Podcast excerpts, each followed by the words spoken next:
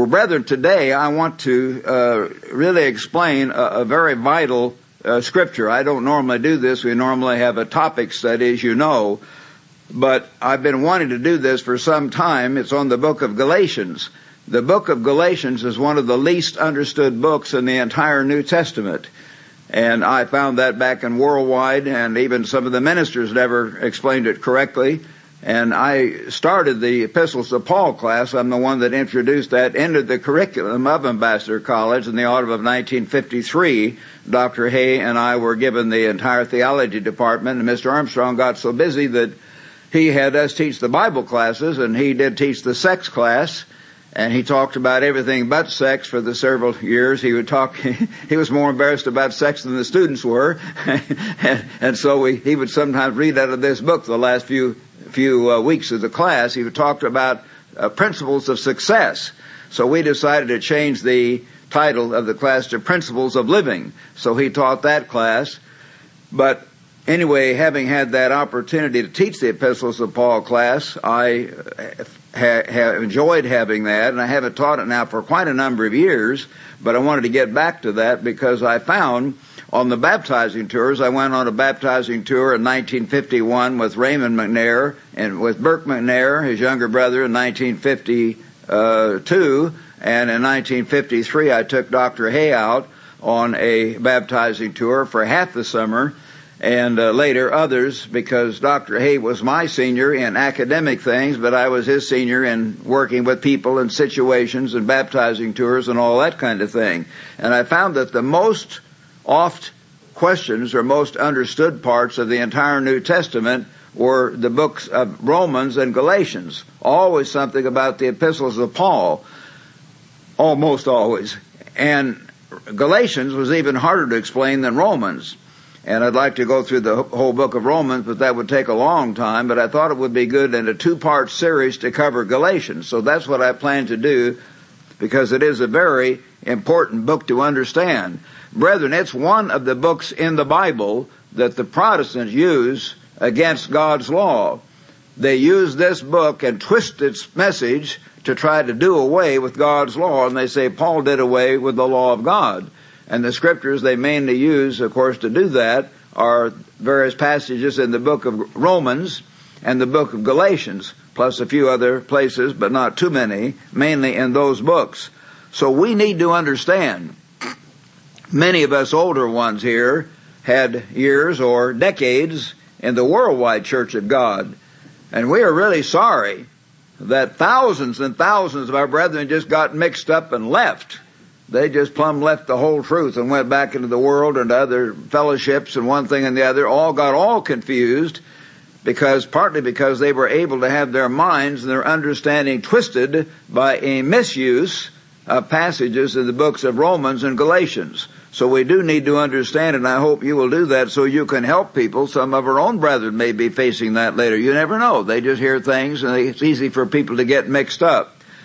But anyway, Let's turn first of all to get into this back to Second Peter. You'll see why I'm turning there when you see what I'm covering. Turn to Second Peter, if you would, the last letter the apostle Peter wrote before his death, certainly the last one recorded in the Bible.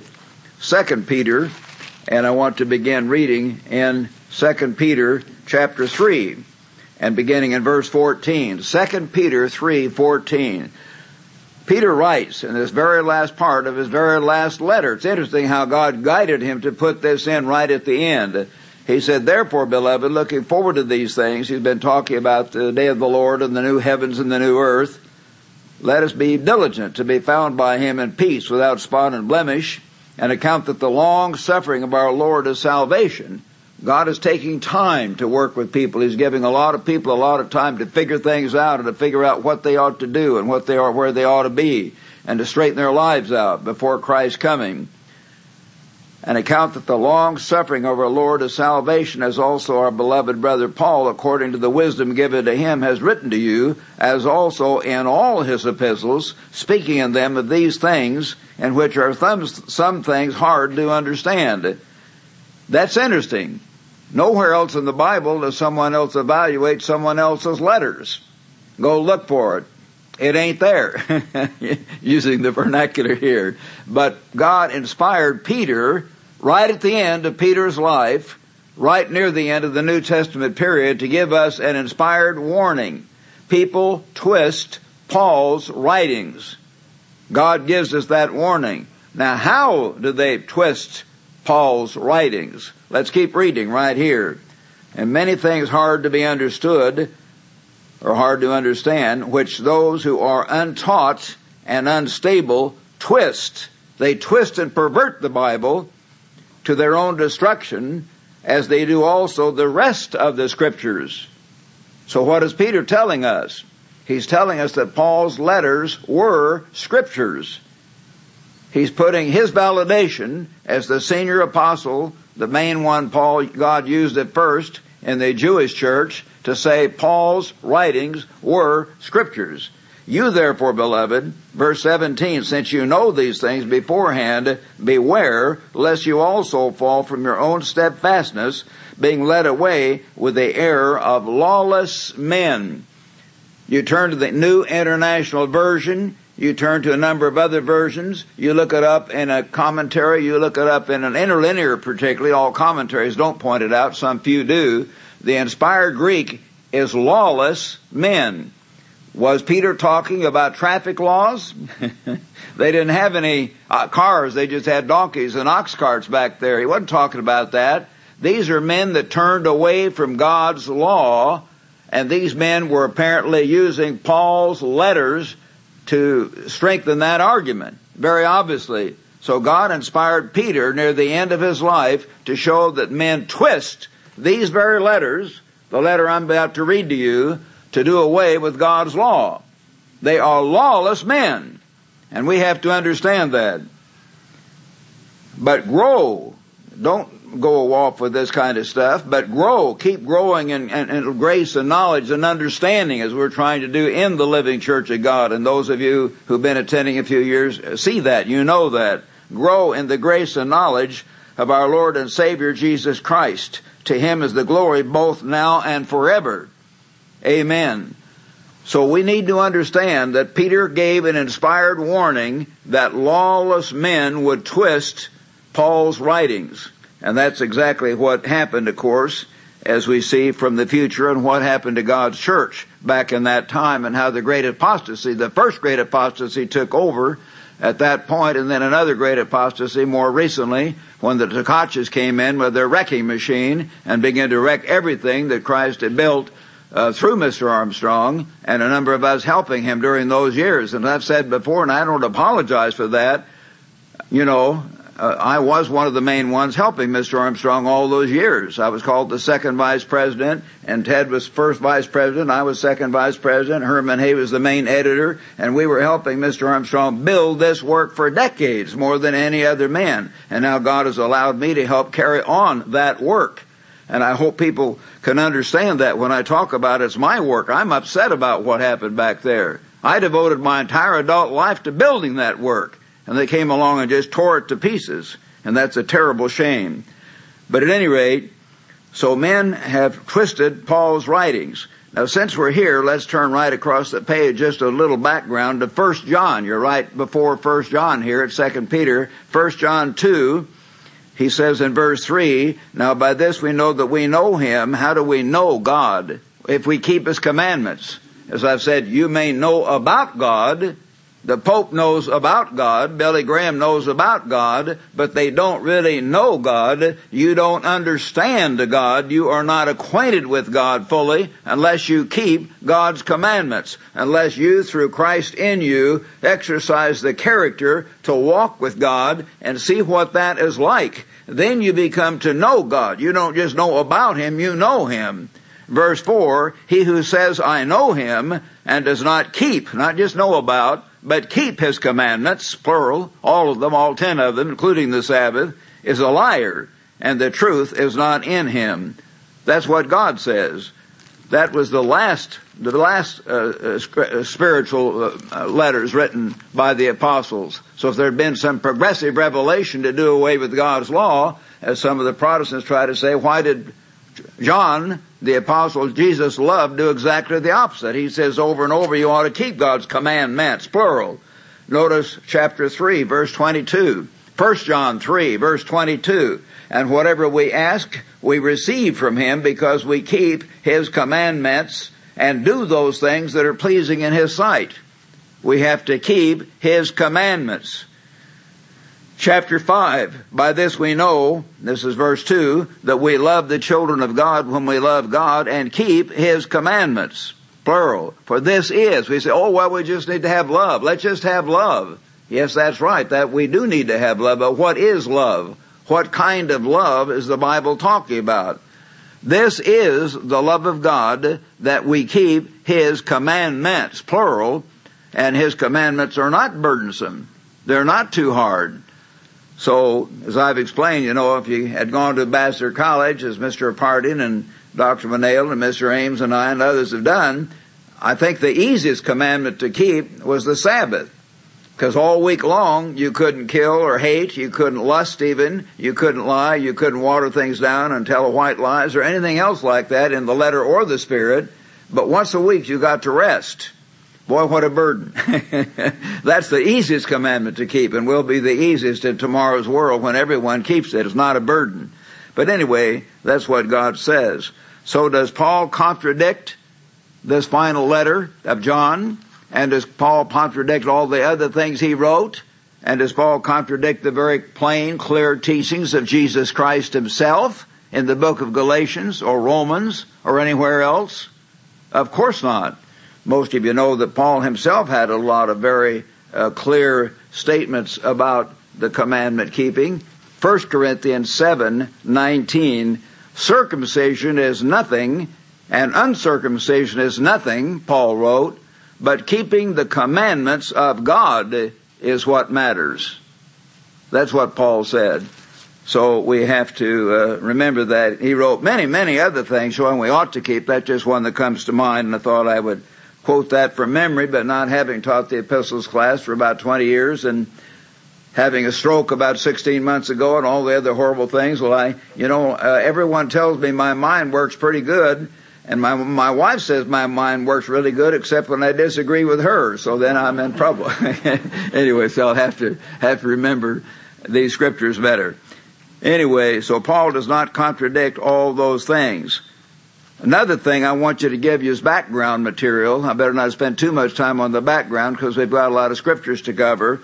But Paul, brethren, most all scholars know, was trained, as you read in Philippians, he was trained as a Pharisee under Gamaliel, the greatest teacher of Pharisees of that time. And he tells about that in the book of Acts as well. He was trained in detail in the technicalities of the Jewish law all that system of their laws. And so Paul was most capable of writing about that, even more than Peter and the others, but that's one reason he was able to and did write things hard to be understood. And why did God let Paul do that? Well, because Jesus Christ said, no man can come to me except the Father draw him. And because he said the Bible is written here a little and there a little, so they may go forward and fall backward and be broken and snared and taken, you know, back in Isaiah. God did not intend for everybody to understand. God is not trying to call everyone now. He lets them have it just enough fuzzy stuff to hang themselves as that's what they want to do. You know, if he'd written the Bible, Roman numeral 1, 2, 3, and ABC, and repeat the Ten Commandments all over, and repeat the Sabbath all over several times in the Old and the New Testament, they wouldn't have an excuse. But Paul wrote it, and God wrote the Bible, where people could hang themselves if that's what they want to do under Satan's influence, of course. So God allowed this to happen, and we need to understand God's purpose in that. Now let's go back to a little background here, if you would, at this point to Acts chapter 13. Turn back to Acts 13. And here, brethren, you see how Paul, after he was struck down, began to meet with the brethren. Barnabas invited him back to Antioch in Syria. Later there was a separate Antioch over in Asia Minor, which we call Turkey today. But in the church that was at Antioch, Acts 13:1, there were certain prophets and teachers. Barnabas, he's mentioned first. because he was already serving God and, and knew the other leading apostles and was a leading person. And then it mentions these other people. Simeon called Niger, apparently a black man was there as a leader. Lucius of Cyrene, Manaen, and Saul. Saul is mentioned last because he was the newest one. He was the last man on the totem pole at that. As they ministered to the eternal and fasted, the Holy Spirit said, now separate to me Barnabas and Saul so at the beginning, it's always Barnabas and Saul, and Saul is mentioned second until finally he grabbed the lead and God inspired him to take the lead when this false prophet stood up against them on Cyprus. And from then on is called Paul and his company. Paul became the leader at that point. But at any rate, God separated them, and you see the stories you keep reading, and and uh, you see how they were in fact apostles in chapter 14, verse 4 uh, why it says uh, the multitude of the city was divided, part sided with the Jews and part with the apostles, plural. And verse 14, Acts 4, verse 14, verse 14. But when the apostles, Barnabas and Paul, heard this, they tore their clothes and so on. So they were both apostles by this time. So God caused uh, Saul to go out on a visiting tour to raise up churches to preach the truth here to the Gentiles and uh, so he did begin to do that.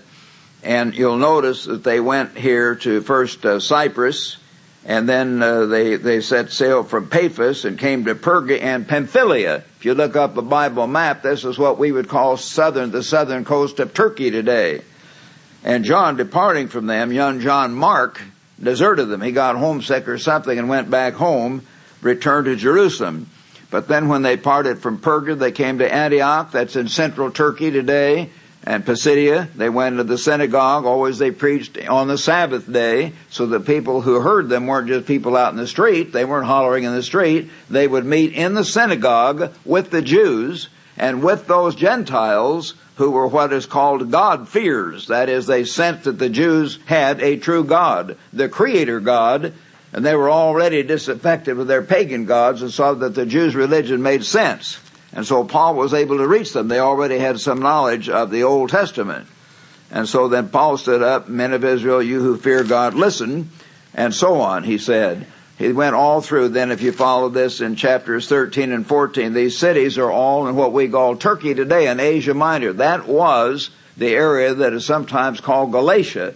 And if you read some commentaries, remember the commentaries, we use them for ideas, but brethren, they were all written by unconverted men. They were written by Catholics or Church of England scholars or Protestant scholars, and they will make, of course, horrible mistakes. But they all, some of them say that Galatia was way up north where you read where Paul actually went and where he's obviously referring right back to he's referring to what we call southern Galatia. And those are the people he's writing to. And they were the first ones converted because this may have been, I'm not saying it was, and when I get into this, recognize this is not inspired. What I'm telling you out of the Bible is inspired, but our dates are not always set. Sometimes we learn and we grow in that, as I have through the years. But Galatians may have been the very first book written by Paul, the very first letter written by Paul, as a matter of fact. A number of scholars believe that, and I didn't used to understand that. but the last few years, I've come to see that that probably was the first letter written because he had these people he was converting in in, uh, in what we call Asia Minor or, or Pisidia and these areas. And then he heard they turned aside so quickly, so he writes right back powerfully to straighten them out. And you'll notice here in chapter uh, uh, 13, verse 12, let it be known to you, brethren, that through the man, this man has preached the forgiveness of sin, and by him everyone who believes is justified from all things from which you could not be justified by the law of Moses, and so on. And then he follows through with that same kind of wording and writing back to them later and helping straighten them out because they've fallen away from that understanding.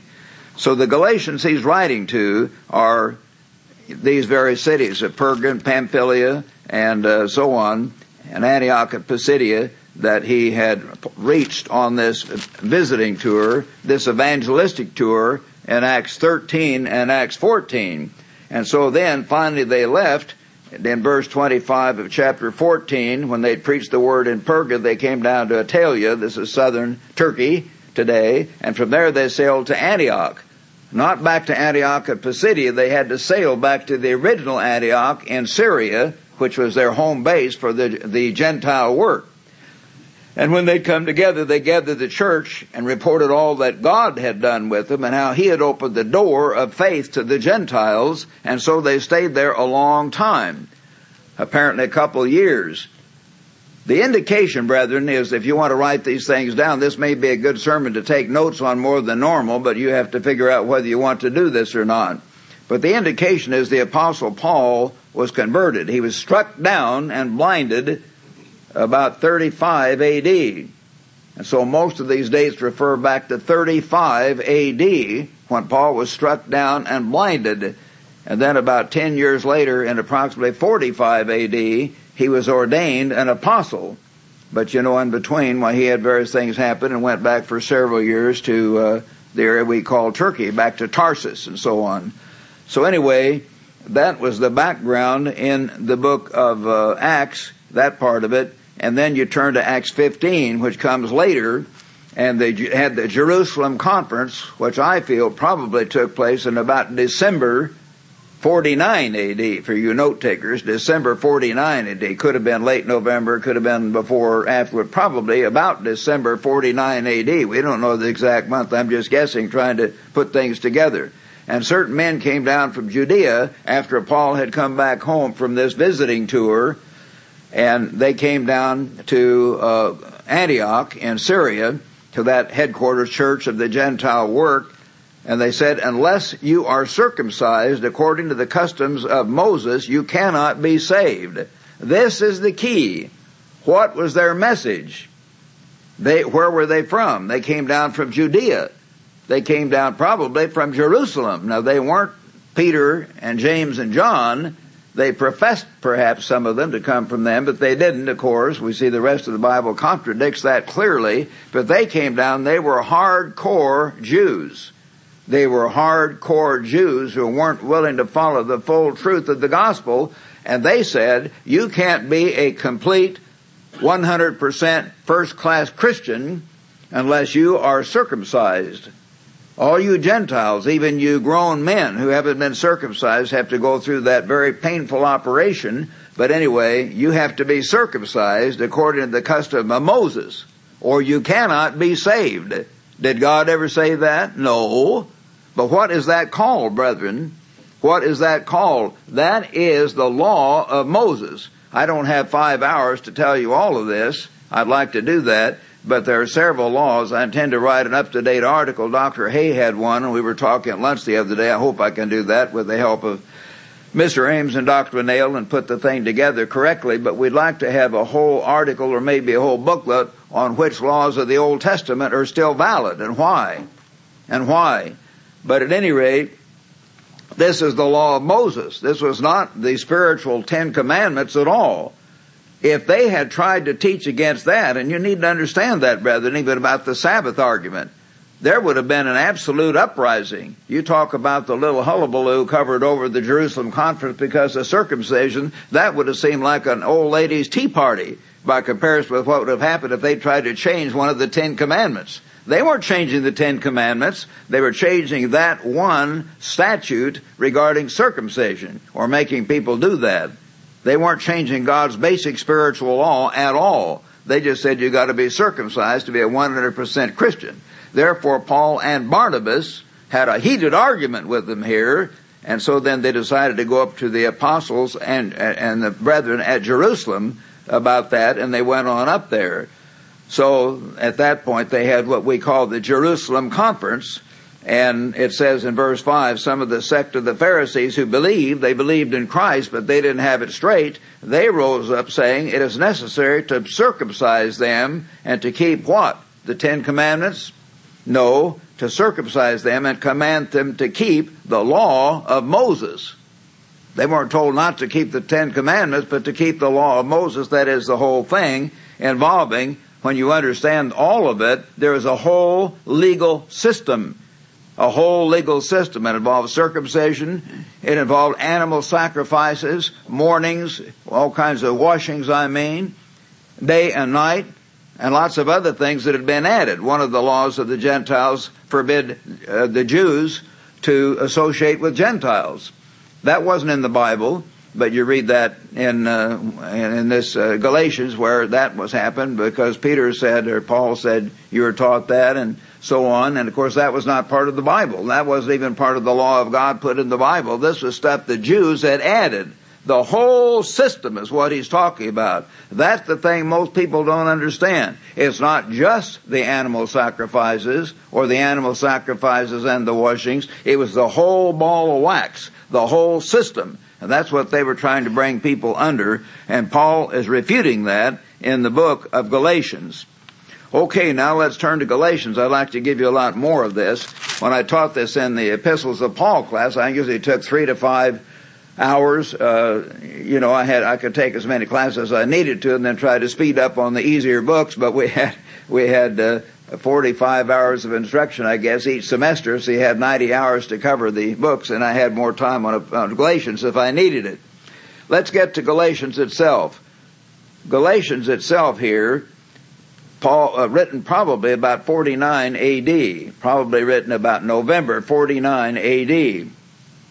Paul, an apostle, not from men, nor through man, but through Jesus Christ and God the Father who raised him from the dead. So here is the apostle Paul with all this background of training under Gamaliel and all the technical knowledge he had of God's law, who was by this time the chief apostle over the Gentile work, as Peter was chief apostle over the work toward the Jews and all the brethren with me to the churches of Galatia. And these were not unknown churches up north nobody had ever heard of. They were obviously the churches Paul had just helped raise up on that tour. Grace to you and peace from God the Father and our Lord Jesus Christ. By the way, brethren, you've heard me say this, but as I taught epistles, I learned so many things through the years. Over and over and over, Paul opens each letter like that. What is he leaving out?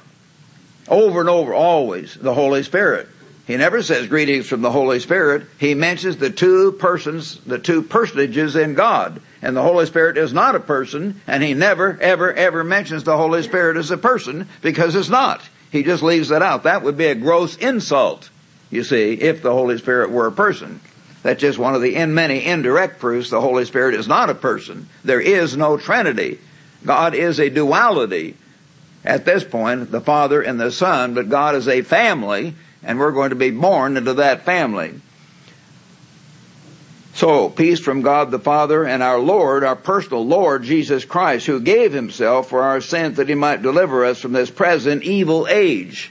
That was an evil age. They had open fornication and sexual orgies in certain parts of the Roman Empire and they had men fighting in these uh, uh, pits and in these uh, coliseums, you know, with wild animals. It was not a good age at all. We're in an age that's just as evil, but we do it in a different way. An evil age, according to the will of our God and Father, to whom be glory forever and ever. Amen. I marvel, get this, that you're uh, turning away so soon who was turning away so soon? Why, the people he just got through visiting back in Acts 13 and 14. That's why he could write it that way. He knew that. He knew that church, those churches. He had raised them up a few months ago, maybe a year and a half or two years ago, and they were turning away already from him who called you in the grace of Christ to a different gospel. And yes, we are called in grace, in God's mercy, and we're to teach about grace, and that is not wrong which is not another. There's no other gospel, but there are some who trouble you. And Paul, as you read through this letter, brethren, without me explaining it every time, you can see he wasn't actually sure who these guys were. He sensed they, who they were, but he didn't know. He didn't name specific ones. There are other times he names Hymenaeus and Alexander and some bad guys in some of his letters. He wasn't sure who these guys were. Some are troubling you and would pervert the gospel of Christ. Just like Paul warned, or like Peter warned, they would pervert Paul's own writings. Then he says, but even if we or an angel from heaven, he's very strong, he wasn't bashful, preach any other gospel to you than that we have preached to you, let him be accursed. Paul was uh, very strong in his early ministry. I think he melted a little bit toward the end, but boy, he said some very strong things in some of those early letters. He didn't mess around. As we've said before, so I now say again, if anyone preaches any other gospel to you than that that you have received, let him be accursed. For do I now persuade men or God? Or do I seek to please men? No, brethren, we can't please men. We could get a lot more people following us if we would water down the whole way of life that we teach and water down the Ezekiel warning we're trying with all our heart to get all over the world to warn modern Israel of what's about to happen. But we can't do that. We can't water things down just to please men. For if I still please men, I would not be the servant of Christ. And throughout this, by the way, brethren, the Greek word here is D-O-U-L-O-S, doulos, which means bondslave. Paul considered himself a bondslave of Christ. But I make known to you, brethren, that the gospel which was preached by me is not according to man, for I neither received it from man nor was I taught it, but it came through the revelation of Jesus Christ. Christ directly appeared, as you see through other passages in the Bible, plus what's here, he appeared in a kind of powerful vision, or maybe it was actually real. He came down from heaven and just spent time with Paul, but certainly in a certain way where Paul in effect saw him off and on for about a three year period. He personally taught Paul. Barnabas didn't have that. And later apostles, no doubt, didn't have that. There may have been other apostles in the apostolic age. We know of at least 17 apostles in that age. We had the 12 original ones, then Matthias replaced Judas when they appealed to God. The Holy Spirit wasn't yet given, so they weren't voting. They just had a, they never voted ever, but they had this appeal to God, which he did honor before the Holy Spirit came, and God showed through that casting of lots, Matthias was to be the one to replace Judas, that's 13. And then you have Paul and Barnabas, that's 15. And then you have the two brothers of Jesus Christ, James and Jude, that's 17. So we know there were at least 17 apostles back then. But at any rate, he was taught directly by Christ. For you have heard of my former conduct in Judaism, how I persecuted the church of God here it is, one of the 12 places where the true church is called in the Bible, the church of God. It's never called the Church of England or the Lutheran church or the Methodist church, you know, obviously. It's called the church of God 12 times. Beyond measure and tried to destroy it. You know how Paul was persecuting men and women, putting them in prison. And I advanced in Judaism beyond many of my contemporaries in my own nation, being more exceedingly zealous for the traditions of my fathers. What was he zealous for? He wasn't zealous for what God really revealed through Christ. He didn't understand that. He went to these traditions. So he understood where they were going. They were going back into Judaism and he knew that was wrong. That's what he'd had to repent of. But when it pleased God, who separated me from my mother's womb, God directly called him as he did Jeremiah. If you read back at Jeremiah 1 verse 5, if you read all the thing carefully, it kind of shows you that abortion is a sin. God called these young boys while they were yet in their mother's womb. They were human beings. And God began to deal with them already when they were not yet born. And called me through His grace to reveal His Son in me that I might preach Him among the Gentiles. I did not immediately confer with flesh and blood. He didn't go up and talk to Peter and James and John and, and Bartholomew and all the other apostles up there, nor did I go to Jerusalem to those who were apostles before me, but I went to Arabia. So he went to Arabia and returned again to Jerusalem. Then after three years, probably most of the three years were in Arabia. You find later first Paul came back to Damascus and so on and I won't have time to go through the whole book of Acts and tie these two things together. But at least most of that three years, or probably all of it, was in Arabia. He, he was trained for three years over there by Christ. And when he says after, he meant since his calling. Everything indicates that once Paul was called, he counts everything back. And let me say this in case I forget to later. Paul had an awesome event you talk about a life changing event. When he was going along into Damascus, he was struck down by God and blinded. And his whole life just, wow, just changed around. 180 degree shift. And he always looks back on that as the supreme event in his life. When Christ struck him down, he dates these things right back to that time 35 AD when he was converted. When God struck him down and blinded him. And then Ananias, a local member, was sent to talk to him and, and, and heal him and baptize him. And he received the Holy Spirit right then. So he went into Arabia and came back eh, three years after uh, he had been struck down. I went up to Jerusalem to see Peter and remained with him 15 days. Why did he go up to see Peter? Well, Peter was the leading apostle.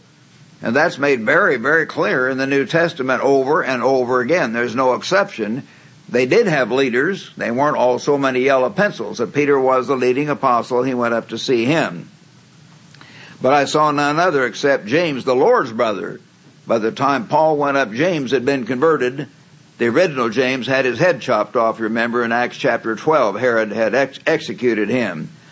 Now concerning the things I write to you, I indeed, before God I do not lie. Then he went into Syria and Cilicia. He went back to his home city, Tarsus. You remember the book of Acts, how Paul began to rail against the Hellenists and against other problems the Jews had. And boy, he was, he was, uh, he was fiery and he stirred things up. And they thought, we gotta cool this thing. So they sent him home and he went back to, back home to Tarsus for a few years before he was brought back again. And I was unknown by face to the churches of Judea which were in Christ, but they pre- hear, they were hearing only that he who formerly persecuted us now preaches the faith which he once tried to destroy. They said, wow, this guy's really been converted. And they glorified God in me. Then after 14 years, all right, you remember what I said a few minutes ago. He's not counting three years plus 14 years. The 14 years, every one of these things, when you study it and you get the chronology of Acts and the chronology of Galatians, it points right back to that supreme turning point when Paul was struck down uh, coming in to uh, Damascus. And uh, I always remember being almost struck down coming into Damascus. I'm not trying to compare myself to Paul. Was kind of amusing because I thought back on it later. David John Hill and I had this trip around the world with these educators who were very carnal, and we were spending day and night with them. And and uh, but anyway, as we came into Damascus, they were smart, but they were very impractical. And of course, John and I were reading about prophecy and what's happening, and the the Ba'ath rebellion was about to take place in Syria, and they didn't seem to understand that. And I said, we better watch out. And pretty soon, as we entered the city, the outskirts of Damascus, we heard shots and even sounded like cannons. I said, oh, we saw people racing by us. I said to the driver, turn around and get out of here. They said, oh, what's wrong? What's wrong? They didn't want, I said, no, we better save your life. You better listen to me. The Ba'ath rebellion starting right now. And the driver nodded and he turned around and did what I said. And as we got out to the edge of Damascus, coming up the hill where we just come in, why there's a big tank blocking our way out already the government was trying to block the the uh, coup, the, the leaders of the coup in the city, you see, and they had this tank, and our driver got out. I couldn't hear what he was saying in Arabic. He waved and said, "They're tourists, American tourists. It's okay." They finally said and kind of waved us around. They had this big tank. The cannon cannon pointed right at me. so I had my experience coming into Damascus a little bit of type a little bit different at that point. That was back in 1963 but these so-called smart professors, they were really dumb in a lot of ways. I, I, had to realize how absolutely stupid and unreal some college professors can be if all they understand is the sex habits of a mosquito or whatever they happen to be studying. That's about all they know. They're not very real. Anyway, we had that experience. Well, going on, after 14 years I went up to Jerusalem with Barnabas and took Titus and that was then uh, uh, a little uh, later. And I went up by revelation and communicated to them the gospel which I preached among the Gentiles, but privately to those who were reputation. That was probably July 49 AD. Again, I'm guessing, putting it near there. Probably July during the summer. All these things began to happen during the year of 49 as I postulated. So he made this private trip up and took uh, Barnabas and Titus and talked with uh, Peter and James about the gospel, blessed by any means I might run or had run in vain. Yet not even Titus, who was with me, being a Greek, was compelled to be circumcised. He said they didn't make him get circumcised, but the obvious indication was they realized he was Gentile and, and began to argue about it, but apparently it hadn't been spread enough in the Jewish community to cause any persecution at that time. But this occurred because the false brethren secretly brought in who came in by stealth to spy out our liberty, which we have in Christ Jesus, that they might bring us into bondage. These were probably hardcore Jews who were trying to accuse Paul of consorting with the Gentiles, you see, which they didn't like. We thought we're the perfect people. Let's keep these Gentiles out. And these hardcore Jews were the main persecutors of the church at the beginning. And yet most of the church itself was Jewish, of course. You know, most of the, nearly all the original members were Jews, but their own fellow Jews turned on them, those who were not being converted, to whom we did not yield submission even for an hour. They did make uh, Titus get circumcised, that the truth of the gospel might continue with you. But from those who seem to be something, now why does Paul say this, you might ask? Well, there obviously was a sort of a, an attitude going on, well, you're the kind of Johnny come lately apostle. We don't have to pay much attention to you. Mr. Armstrong went through that years ago. If you read his autobiography, when they had these camp meetings or these services, sometimes they'd put him last. And, and that in the Sardis church was considered least. If you, the big guy spoke first and they had another guy and then maybe you got, get 10 minutes was left. I think I told you the story that happened to me one time in their church, but I took advantage. I wasn't used to that, and I said, "Well, uh, you don't mind if I go a few minutes over, over?" And these guys kind of looked funny, and I kept right on going. but that's another story. Anyway, Mr. Armstrong used to be the tail end minister because they did not look look. They tend to look down on him, and so they regarded Paul as last. And Paul has to kind of stand up for his own office in some of these things he's writing. So whoever they were, it makes no difference to me. God shows personal favoritism to no man for those who seemed to be something added nothing to me. In other words, he didn't learn any more of the truth from them, although he did respect their office. But on the contrary, when they saw that the gospel for the uncircumcised, the Gentiles, had been committed to me, he didn't say to me and Barnabas and Titus and uh, Timothy and, and uh, Epaphroditus and all the others. He said to me, there was one leader over that part of the work. Now, under Mr. Armstrong's time, we just had one leader, and we have today in the global and now living Church of God, because at that time there were two distinct parts of humanity, the Jewish part and the Gentile part, who would hardly speak to each other. And you really needed two different works.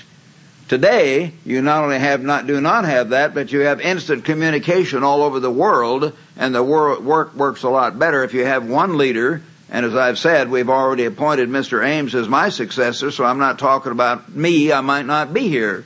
But whatever happens, I hope Mr. Ames or Dr. Nail or Mr. Weston or Mr. Rod King or others like that might carry on in years to come in running the work of God. But there should be one man because it, otherwise you have confusion. You just have argument, politicking, and confusion. And so Paul, at that time, there were two works because Peter couldn't be over it all. In fact, even even Peter himself was off from Jerusalem for months or years at a time over in northwestern Europe. They didn't have telephones, telegraph, certainly didn't have internet, so you couldn't have a constant communication with one headquarters. But it shows in your Bible that uh, they saw the gospel for the uncircumcised had been committed to me. He was the leader. As, the same way, the gospel for the Jews, the circumcised, was to Peter. He was the unchallenged leader. Then they would get together at Jerusalem, and James, in the later years of the work, not at the beginning, Peter was over everything for 10 or 15 years, but later James then was sort of the presiding uh, minister at at Jerusalem, and he would be the host of these conferences. But Peter and and uh, Paul were the main ones often doing the speaking. For he who worked effectively in Peter for the apostleship to the circumcised, again he says it under God's inspiration, a leader, one leader, who had been appointed, not elected, but appointed, also worked effectively toward me, toward the Gentiles. So he worked through Paul because obviously God had shown by the fruits that Paul was doing that work as the leader. And when James, Peter, as it is, Cephas, who was Peter, and John. See, they were the three pillars. The original James had died by this time. So when James, the Lord's brother, Peter, and John, who seemed to be pillars, they were the three apostles, who were the leaders among the Jewish apostles, perceived the grace or the gift that had been given to me, they gave to me and Barnabas the right hand of fellowship. So Barnabas was an apostle, but he was not the leader, but he was an apostle and recognized that we should go to the Gentiles and they to the circumcised. And they desired only that we should remember the poor, the very thing which I was also eager to do. But when Peter had come to Antioch, and brethren, this is obviously Antioch in Syria on the western coast of, uh, uh, of, of Syria there, and on the eastern coast of the Mediterranean Sea, to that Antioch, their headquarters of the church of the Gentiles, I withstood him to the face. So Peter was a powerful leader, but not a dictator. And Paul was a powerful leader and not a dictator. Uh, as we see today in our work today, every now and then Mr. Ames will correct me and or Dr. Winnail will straighten me out on some technical point or the Council of Elders will give balance to all of us and we're told to submit to one another and yet you have to have leadership or you can't think it's done as you should do. But anyway, before certain came from uh, when Peter had come, I withstood him because he was to be blamed. Peter got a little weak. Now, when was this letter written? Again, I feel this letter was probably written before the Jerusalem conference. If the Jerusalem conference had already taken place, this letter would not have been written, if you follow me. So that gives you an idea when the letter was written. So before certain men came from James, he would eat with the Gentiles, but when they came, he withdrew and separated himself, fearing those who were of the circumcision. He was afraid of his fellow Jews. They looked down on him. And the rest of the Jews also played the hypocrite with him, so that even Barnabas was carried away with their hypocrisy. It kind of reminded me of a earlier, you have duality. Back in the Old Testament, Moses was the leader, and Aaron turned aside and got weak and offered the sacrifices, you know, and made this image uh, of the of the uh, uh, that they bowed down to. And here in the New Testament, why this happened, Barnabas turned aside at that point too. Paul's uh, second in a sense, but Peter corrected them. When I saw that they were not straightforward, I I, I said to them. Peter, before them all, if you being a Jew live in the manner of Gentiles, did Peter live in the manner of Gentiles and keeping the Ten Commandments? Did Peter commit adultery and lie and break the Sabbath? Of course not. Brethren, none of this was ever under discussion in, in Acts 15 and the Jerusalem conference. Look for it. It's not under discussion here. It was Jews who were concerned about whether they had to keep the entire law of Moses and even the entire system of Judaism. That's what the thing is about, not about the Ten Commandments one way or the other. So that's what it was about. And so he said to Peter, if you being a Jew live in the manner of Gentiles, that is, Peter did not uh, do all the washings and do everything else the way the uh, strict Jews would do, and not as the Jews, why do you compel Gentiles to live as Jews? Why do you compel them to get circumcised? You have to become a Jew first, you have to get circumcised and say you'll keep the whole system in order to be a first class Christian? No! You do not have to get physically circumcised first and go through all the Jewish rituals in order to be a first class Christian. That is wrong. And Paul showed that was wrong all through this letter, and you see that in Acts 15. We who are Jews by nature are not sinners of the Gentiles, now, brethren, Jesus Christ said many things that were not politically correct. He talked about not giving your your uh, bread to the dogs, you know, and uh, this Gentile woman came around and finally he healed her child, and that was very politically incorrect. And sinners of the Gentiles, that was very politically incorrect. so remember this, uh, we have to be careful what we say, but that doesn't mean all Gentiles are sinners. I'm not talking about generally they were cut off from God, as God says, and they did live a different way of life, and they use that expression. Knowing that a man is not justified by works of the law. And here we get into the part where people get mixed up and where we need to understand. A man is not justified by works of the law. The Greek uh, word here is ergon nomou. It literally means physical effort of law. But I want to say this. It's not in the Greek, the works of the law. There's no these. The direct article is not in the Greek. It's works of law. So it could include the Jewish traditions and their other laws that were not part of God's laws at all, and perhaps included the statutes or some of the eh, ritual laws, I mean, of the Old Testament that they were using as a, as a way of getting righteous. We don't know. And Paul didn't even know for sure who these guys were. He kept saying, who are they? But they were bringing in this whole kind of a system. But works of law, no, no, the works of the law, the thee is not there. So you're not justified. Here's another thing you need to understand as we go through this book. Maybe I'll cover more of it next time. Justify. You need to understand these words.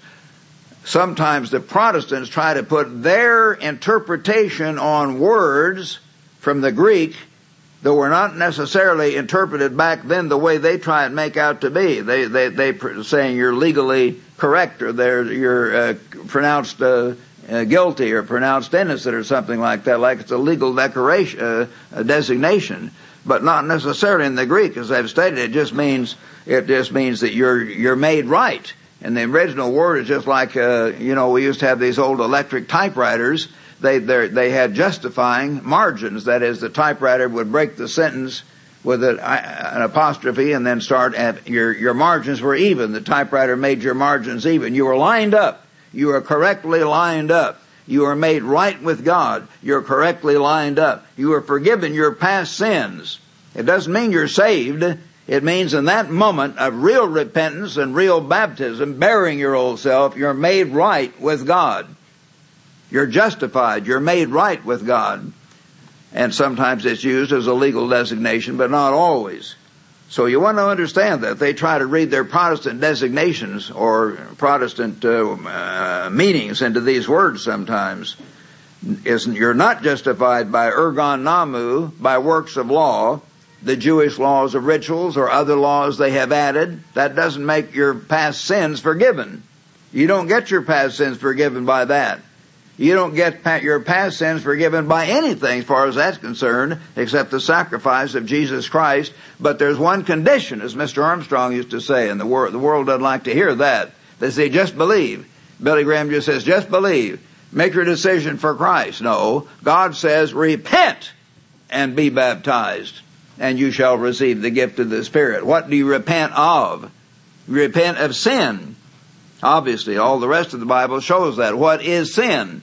1 John 3, 4. Sin is the breaking, the transgression of the law. And when you read about it, what law he's talking about there, it's not the Jewish laws or system, it's the Ten Commandments, which define sin. You repent of breaking the spiritual law of God, and if you really repent, you're not just sorry, like the drunk man that has a hangover on Sunday morning. He's sorry until the hangover goes away, but he wants to go back and get drunk again the next weekend. No, you're so sorry that you make a profound commitment to turn around and go the other way, but this time with God's help through accepting the sacrifice of Jesus Christ to pay for your past sins, knowing God has promised to give you the Holy Spirit to help you overcome those sins. Repent and be baptized, every one of you, in the name of Jesus Christ for the remission of sins, and you shall receive the gift of the Holy Spirit. For the promises unto you and your children, as many as the Lord our God shall call. That's what it says back in Acts chapter 2 and verses 36 to 38. I can recite that because we had to recite that over and over on the baptizing tours. I haven't forgotten that one. Anyway, that's what God says. So you're justified by faith in Christ, you see, not by works of law. Even we have believed in Christ Jesus that we might be justified by faith in Christ and not by works of law. For by works of law shall no flesh be justified. And by the way, I read right over this uh, in verse first part of verse 16, knowing a man is not justified by works of law, but by faith in Jesus Christ. The Greek word there, again, look it up as I did again this morning to double check myself. The Greek word, the Greek expression is of, of, here and in verse 20. By the faith of Jesus Christ, not just our faith, His faith put in us. That's what justifies you and cleans you up. But if while we seek to be justified by Christ we're found sinners, is Christ therefore a minister of sin? Do we keep right on sinning, which is breaking God's spiritual law, like the Protestants do? Well, you know, we've been saved, so if we make a mistake or, you know, we, we want to have love, and my wife and I are having trouble and we don't really love each other, but this pretty blonde woman living next door, she and I have grown to love each other, so it really makes more sense to me to kick my wife out and get me a new model and marry this, this blonde woman and she'll have love and I'll have love and everybody will be happier that way. That's the way the people in this world reason. No, you don't reason that way. You obey God's Ten Commandments. You see, you don't water it down. But at any rate, that's the thing you have to understand. We're not to be breaking God's law because of our forgiveness. Christ is not a minister of sin. Certainly not. For if I build again those things which I destroyed, I make myself a transgressor. Transgressor? Transgressor means you're breaking something. Well, what would you be breaking, pray tell? Well, you'd be breaking the law. You'd be breaking the Ten Commandments. And Paul said you shouldn't do that back in Romans chapter 4 and verse 15. Romans chapter 4 and verse 15. If you keep your place, but I'll turn this or you can too. He says, because the law brings about wrath, for where there no, is no law, there is no transgression. If there is no law, there is no standard of conduct that God gives, there isn't any sin. Why would there be a sin unless God says so? You're just coming up with your own ideas. Where there is no law, there is no transgression. So anyway, that's uh, pretty plain there. And so God is not doing away with His law through Paul. For I, verse 19, through the law died to the law. In other words, through the legal system that God set up to have a lamb, and now the ultimate lamb of God becomes Jesus Christ. I die to the law by accepting Christ's death and payment for my sin, that I might live to God. I have been crucified with Christ. Again, I'd like to turn to all kinds of scriptures on each one of these, but how are you crucified? Well, you bury your old self in baptism. Romans chapter 6 verses 1 to 6. You're buried with him in baptism, that the old self dies, that you may come up to walk in newness of life. That's Romans chapter 6 verses 1 to 6. So the old self dies. Then he goes on, I've been crucified with Christ, verse 20. It is no longer I who live, not the old self. And brethren, here the word is literally ego, E-G-O. In other words, it's not the old selfish self, the old vain me that's still living. It's not the ego who live, but Christ lives in me. And that is perhaps the most wonderful verse in Galatians as far as that's concerned, because that covers everything if you understand it. Christ lives in me. And the life which I now live in the flesh, I live by faith what? In? No, I've explained. The Greek expression here, which many commentaries acknowledge, and it is in the interlinear, look it up, the faith of the Son of God. You don't live by your faith in the Son of God. You live by the faith of the Son of God who gives you that absolute confidence and strength to have God live in you the faith of the Son of God who loved me and gave himself for me. I do not set aside the grace of God. No, we don't try to get saved by keeping statutes and washings and animal sacrifices. For if righteousness comes through doing all these physical works, whatever they are, then Christ died in vain. O foolish Galatians, who has bewitched you that you should not obey the truth? Why are you turning aside so quickly, Paul said, before whose eyes Jesus Christ is clearly portrayed among you as crucified. He said, I tried to make that plain to you. This only I want to learn from you. Did you receive the Spirit by the works of the law? Did I tell you or Barnabas or other ministers that you had to go through a whole series of washings and animal sacrifices and other do's and don'ts the Jews had added before you were converted, you Gentiles over in Perga and Pamphylia and Antioch and Pisidia? No, they hadn't been taught that at all. Many of them had their lives changed as they came out of paganism by simply repenting of spiritual sin and accepting Jesus Christ as their Savior. They hadn't had to go through all of that. No, you didn't get it that way. Are you so foolish? Having begun in the Spirit, are you being made perfect in the flesh? by which you've suffered so many things in vain, if indeed it is in vain, some of them have been persecuted. Therefore he who supplies the Spirit to you works and works miracles among you, that is, perhaps faithful ministers as Paul and Barnabas, maybe some faithful elders were still there doing that. Does he do it by the works of the law or the hearing of faith? The ones that are performing miracles have faith in God and they're not basing it on how many sacrifices they can offer or stuff like that. You see, Paul is pointing that out. Just as Abraham believed God and it was accounted to him for righteousness. Now, brethren, people often twist that, which the Protestants do over and over. Was Abraham just believing in God in some kind of an empty faith? No, he was not. He believed God, meaning he believed all about God and what God said and what God intended. And therefore God honored him because he was willing to do that. It was not empty faith. As it says back in Genesis 26, write this down, Genesis 26, 5, God told Isaac later, in Genesis 26, 5, I blessed Abraham with all these blessings because Abraham kept my statutes, my commandments, my teachings, and my laws. Abraham obeyed God.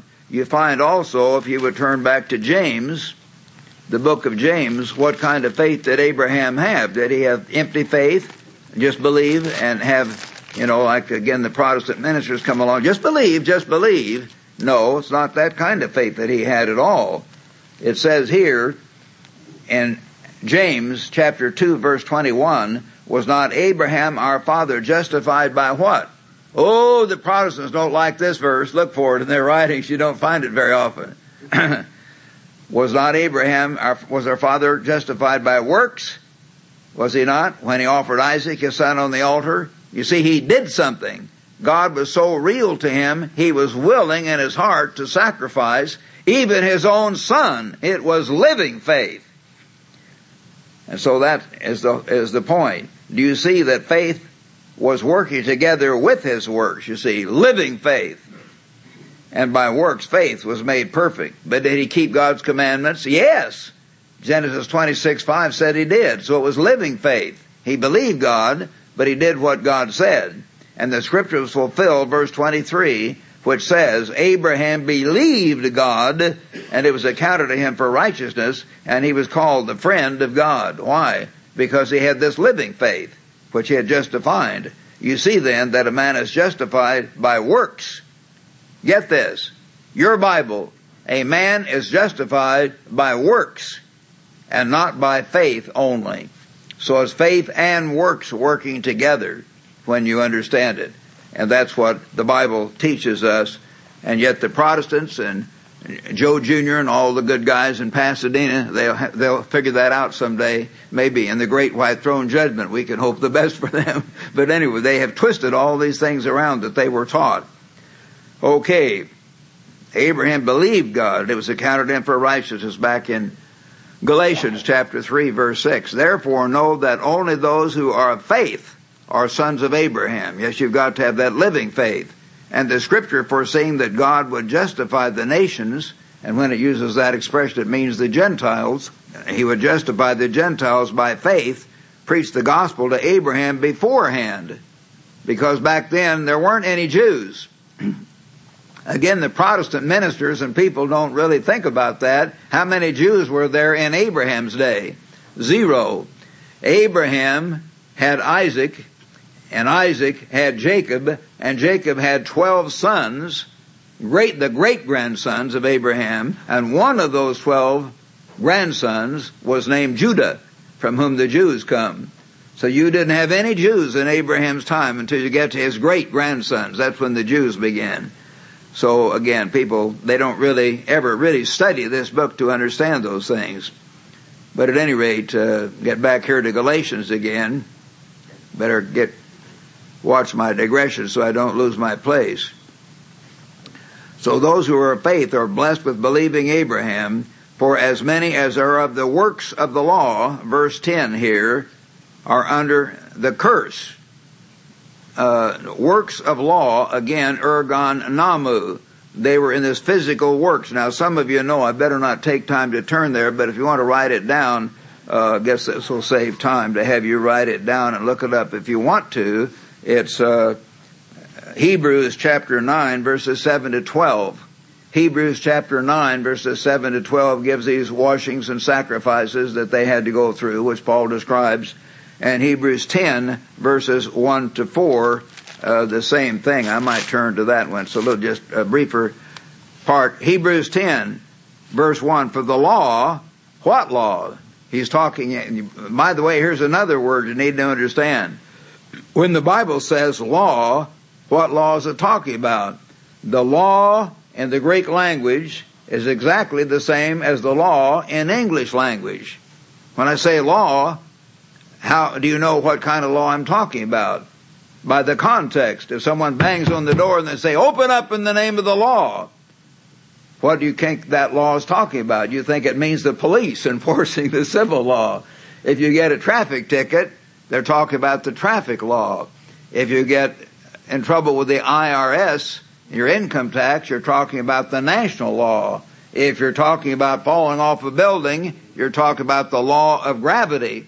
You see, there are lots of laws, different kinds. Of, we just use the word law. In the Greek, they just use the word nomos, N-O-M-O-S, and you don't know what kind of law it means except by the context, by the whole subject it's talking about.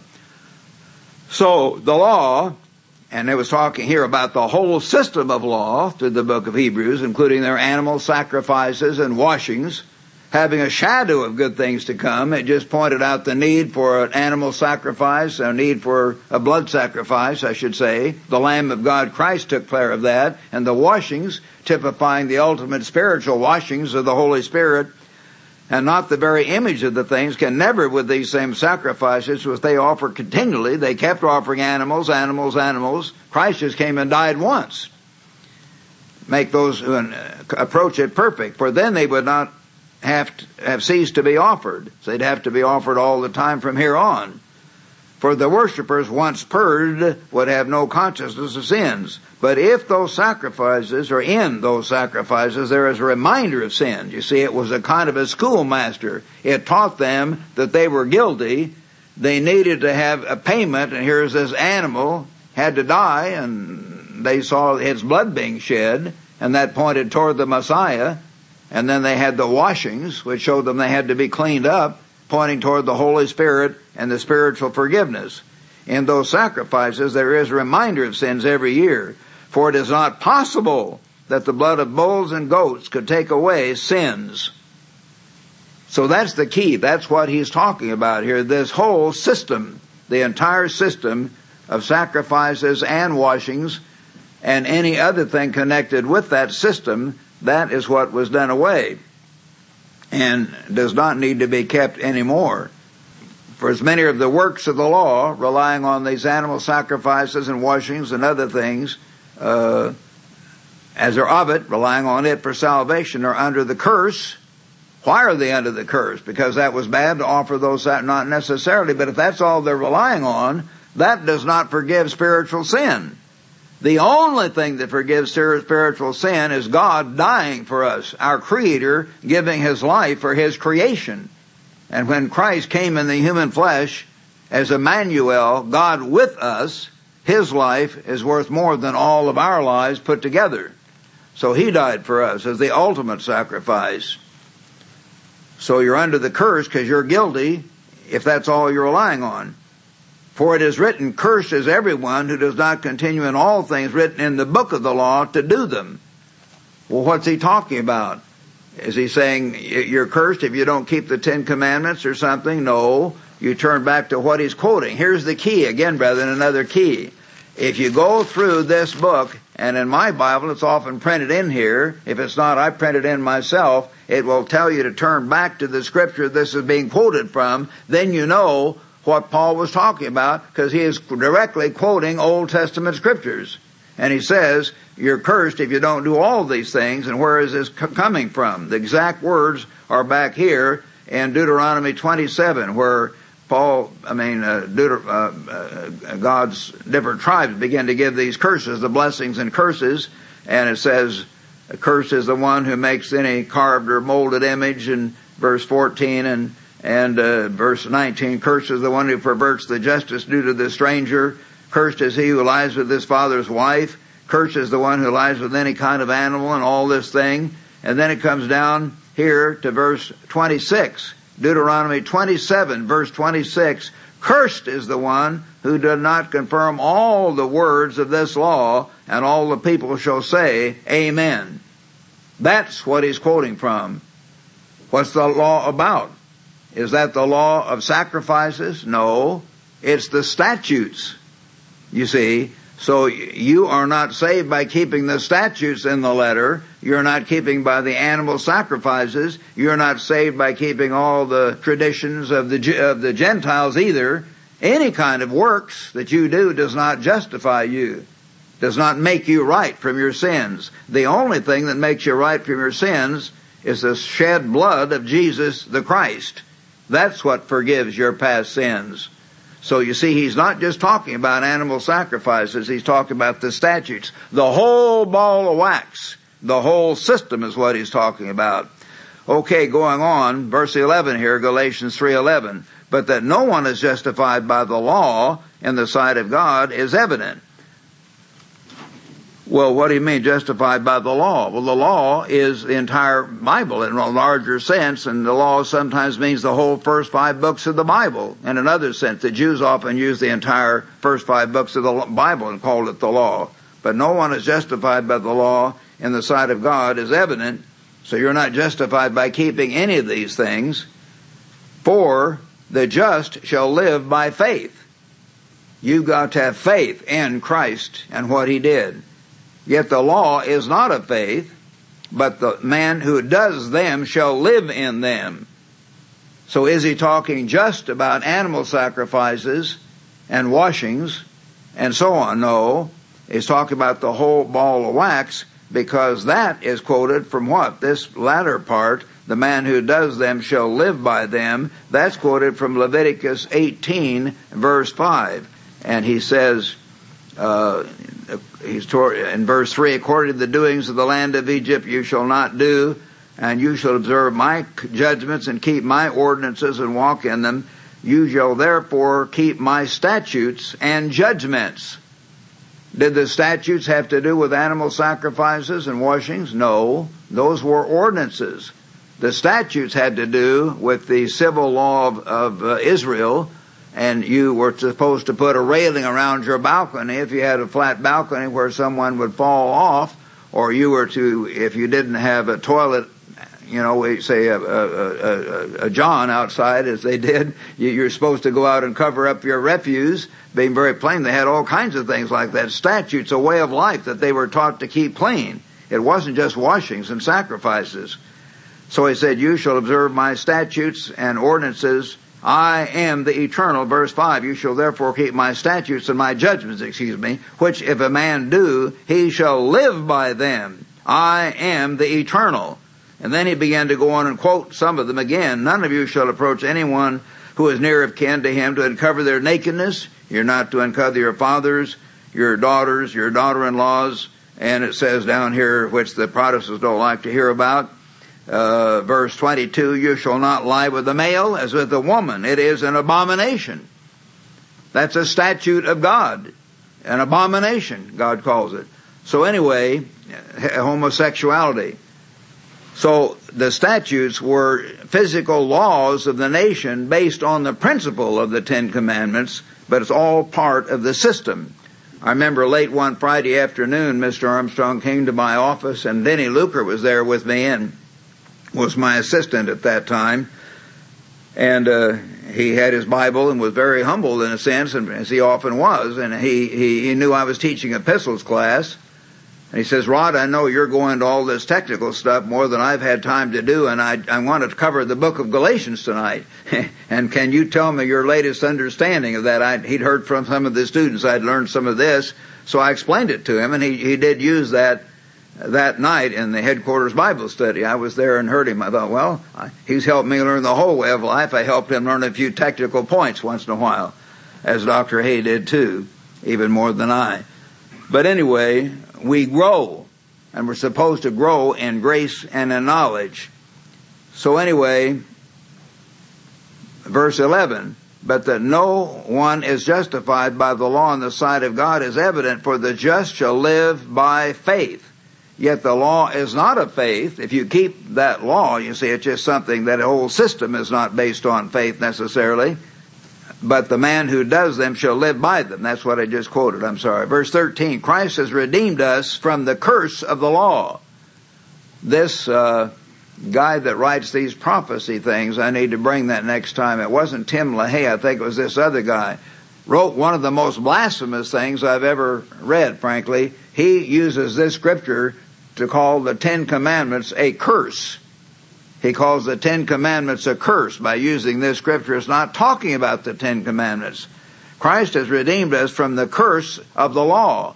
It didn't say the law is a curse. It's the curse of the law. The curse that the law puts on something or someone. Having become a curse for us, for it is written, cursed is everyone who hangs on a tree. What's he talking about?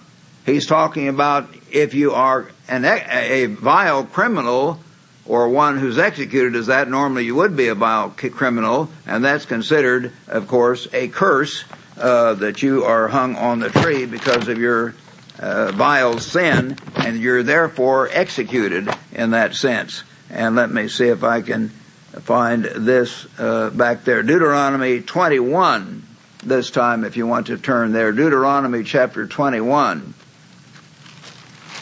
This is where that comes from. Deuteronomy 21 verse 22. If a man has committed a sin worthy of death and he is put to death, you hang him on a tree. See, he's been doing some vile act. He's a murderer or rapist or something. His body shall not remain overnight on the tree, but you shall surely bury him that day, so that you do not defile the land which the Lord God has given you as an inheritance. For he who is hanged is accursed of God. You see, that man was, is under the curse of death. What is the wages? You know, Romans 6.23. The wages of sin is death. Under the Old Testament, it was physical death under the judgment of the judges in Israel. And so the man was considered under the curse of the death penalty if he did something that brought on the death penalty. It didn't mean God's law was a curse. It meant the man was under the curse of death for breaking that uh, that uh, spiritual law, but put in the form of a statute in this case in ancient Israel. So cursed is everyone who is hanged on a tree, that the blessing of Abraham might come upon the Gentiles in Christ Jesus, that we might receive the promise of the Spirit through faith. So we receive the promise of the Spirit through faith, you see, not just by doing all these works. I think I'll stop there because I believe we're getting, yes, close to the time and I'll try to take a little less time in the background next time and then try to go on and finish the book. But I think this can give you the keys to Galatians. You look back and see where these scriptures are quoted from, and then you begin to know what law, what statute, what is this Paul's really talking about. He's not talking about anything to do away with the Ten Commandments at all. And Paul makes it very clear throughout the entire his own writings when you look at all of it, as you see later in this very book, the Ten Commandments are binding. They're a way of life.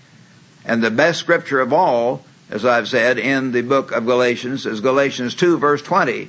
And you who come regularly have heard me say that again and again. Galatians 2.20. I'm crucified with Christ, Paul wrote. Yet I live. I'm still living. Yet not I, but Christ lives in me. And the life which I now live in the flesh, I live with the faith of, not just faith in, but I live by the very faith of the Son of God who loved me and gave himself for me. So that's the big thing. We've got to really repent of our sins, breaking God's spiritual law, receive God's Spirit, and then have Christ live His life in us. And I don't want to bore you with this technical thing, but I think once in a while it's good to get into these scriptures so you really understand some of the so-called difficult scriptures that the Protestant world has been so deceived about. So you cannot be deceived, and we don't have thousands leaving us later on who don't understand these books. So we'll try to finish this book next time and uh, get it all get it all finished up.